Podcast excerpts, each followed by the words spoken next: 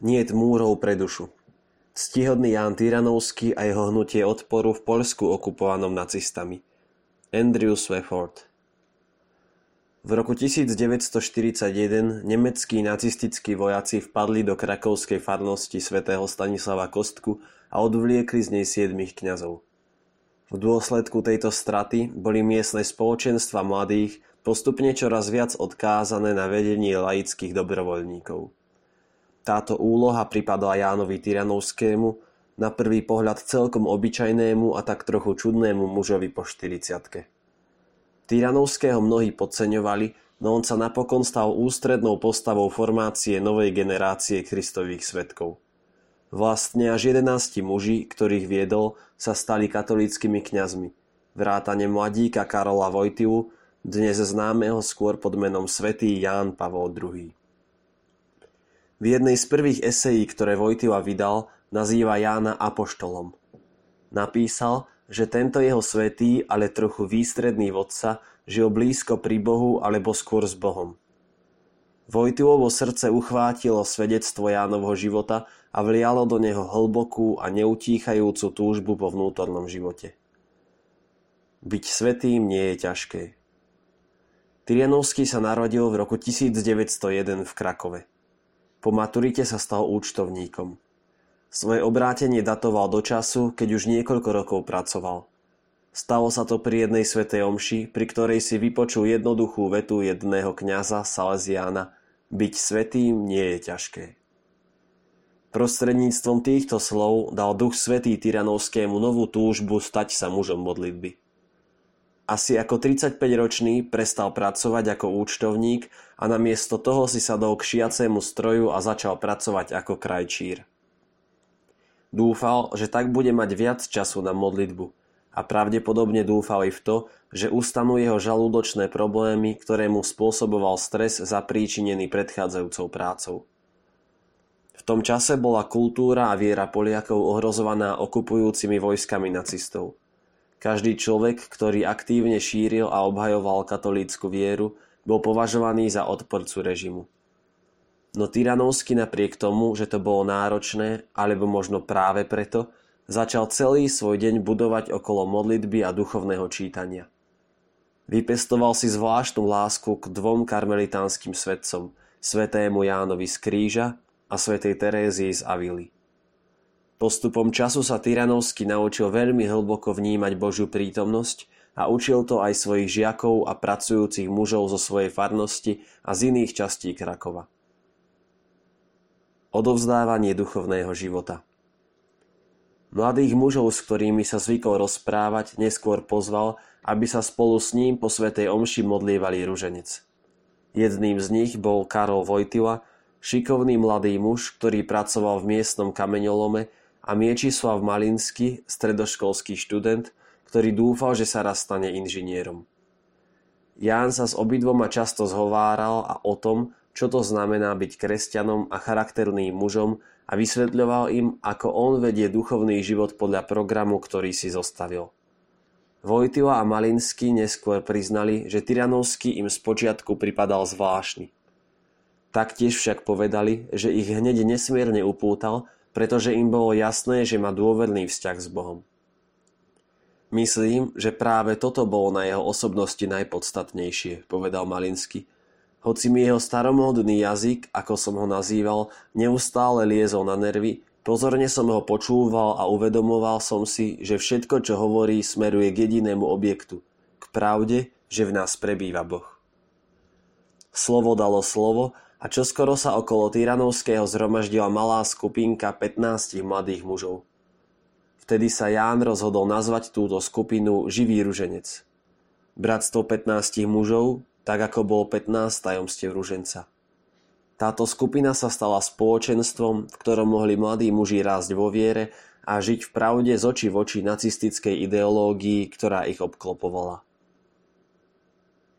Pestovanie vnútorného vzdoru Celé mesto Krakov, podobne ako iné územia okupované a kontrolované nacistami, žilo v ustavičnom strachu. Preto v mnohých mladých Poliakoch prirodzene rástol hnev a nenávisť voči ich utláčateľom. Snívali o násilnej odplate a mnohí sa aj k násiliu naozaj uchýlili. Výnimkou bola len Tyranovského skupina. Pod Jánovým vedením sa v skupine živého rúženca začali zhovárať o náročných požiadavkách nasledovania Krista, ktoré pred nimi stoja v súčasnej nebezpečnej situácii. Uvažovali nad svojou povahou, nad svojimi dobrými aj zlými stránkami a nad požiadavkami Evanielia. Boh je v našom vnútri, hovorieval týmto mužom Tyranovsky. Boh je v nás, preto, aby nás vytiahol z nás. V tomto duchu teda prosili Boha, aby im pomohol odpovedať na nacistický režim spokojom i odvahou. Takýmto pokorným a hlboko duchovným postojom čilili všetkému dianiu vôkol seba. Tyranovský sa pri vedení týchto mladých mužov v prvom rade usiloval o to, aby im pomohol vypestovať si hlboký zmysel pre vnímanie Božej prítomnosti. Vnútorná sloboda, ktorú vďaka tomu objavili, sa pre nich stala novým zdrojom vzdoru, ktorý nahradil prízemnejšie a nižšie inštinkty. A to začalo mnohých priťahovať. Začali húfne prichádzať ďalší chlapci, ktorí sa dopočuli o týchto stretnutiach. Vznikla nová skupina 15 chlapcov a potom ďalšia – čo skoro Vojtila, Malinsky a niekoľko ďalších členov pôvodnej skupiny viedlo vlastné skupinky živého ruženca, ktoré sa stretali každý týždeň. Každý vedúci sa snažil svojim rovesníkom odovzdať ducha modlitby a zmysel pre zodpovednosť za svoje myšlienky, slová a skutky tak, ako to kedysi Tyranovsky odovzdal im. A každý vedúci sa naďalej každý týždeň stretal s Tyranovským a počúval jeho najnovšie úvahy či rady, ktoré im chcel odovzdať. Pracovať pre väčší život V roku 1943 bolo v skupinách živého ruženca už 60 mužov. Každým dňom rástla hrozba odhalenia zo strany gestapa. Nikto netušil, či by ich v prípade odhalenia odvliekli do väzenia, alebo by ich rovno poslali do koncentračného tábora. V skupinách sa diskutovalo o tom, či by sa z dôvodu bezpečnosti členov nemali prestať stretávať. Vtedy zaznelo takmer jednomyselné nie. Dohodli sa, že sa budú potajomky stretávať aj naďalej, s Jánom i so svojimi spoločenstvami. Viera týchto mladých mužov rástla a niektorí z nich začali uvažovať o kňastve. Nacisti však dali medzi tým kňazský seminár v Krakove zavrieť. V dôsledku toho museli viacerí profesori a kňazi pracovať tajne.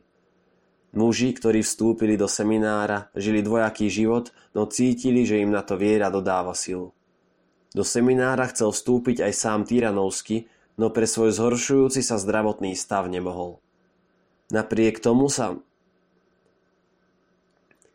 Napriek tomu sa mu však darilo chodievať na teologické prednášky niektorých profesorov. Vždy, keď sa tam objavil, s úsmevom zdravil svojich mladších priateľov. Stali sa bratmi v pánovi a vtedy sa oni starali o neho tak, ako sa on predtým staral o nich. Kým si Vojtila dokončoval v Ríme doktorát, Tyranovsky vážne ochorel. Najprv dostal gangrénu ruky, ktorú mu museli amputovať a neskôr tuberkulózu. Máš nejaké injekcie proti bolesti? Opýtal sa ho Malinovský, ktorý bol v tom čase seminaristom. Kým to vydržím, nechcem ich, odvetil mu Ján. Tyranovsky znášal svoje utrpenie trpezlivo, čím si od Vojtiu vyslúžil prezývku Job. Ešte raz.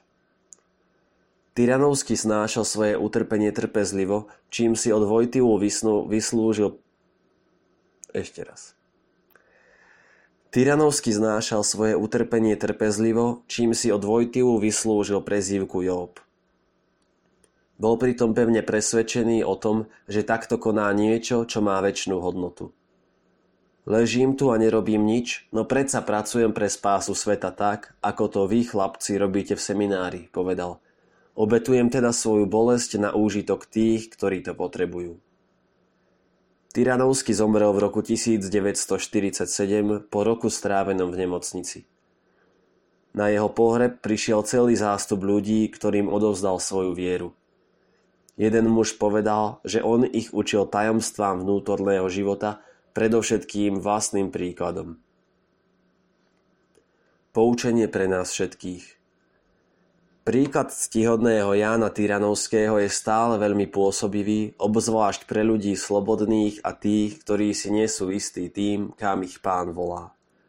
Ukazuje nám totiž, aké ovocie prináša odpovedanie na pánovo volanie v tejto chvíli, bez toho, aby sme vedeli, čo nás čaká v budúcnosti.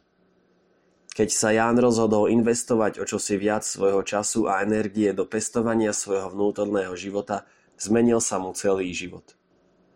Tým, že mužov zo svojho okolia odvážne pozval prehlbiť ich duchovný život, podarilo sa mu zmeniť život mnohým iným. My, laickí členovia cirkvy, môžeme odovzdať druhým to, čo sme prijali od pána, bez ohľadu na to, či sme slobodní alebo žijeme v manželstve a bez ohľadu na to, či sme vzdelaní alebo nie. Ján Tyranovský na prvý pohľad nevyzeral ako vhodný kandidát na evangelizátora. Ľuďom pripadal zvláštny a nemal žiadne odborné teologické vzdelanie. No jeho vplyv sa rozšíril ďaleko za hranice Krakova. Pápež Ján Pavol II počas svojho života hovoril o Jánovi ako o príklade pre laikov na celom svete. Dnes, po mnohých rokoch, chápeme viac než kedykoľvek predtým to, že každá farnosť a každé sekulárne prostredie si vyžaduje prítomnosť ľudí podobných Jánovi. Ľudí, ktorí svojimi slovami a svojim svedectvom prinesú na tieto miesta vieru. Článok Andrewa Swefforda vyšiel v časopise Slovo medzi nami vo februári 2019.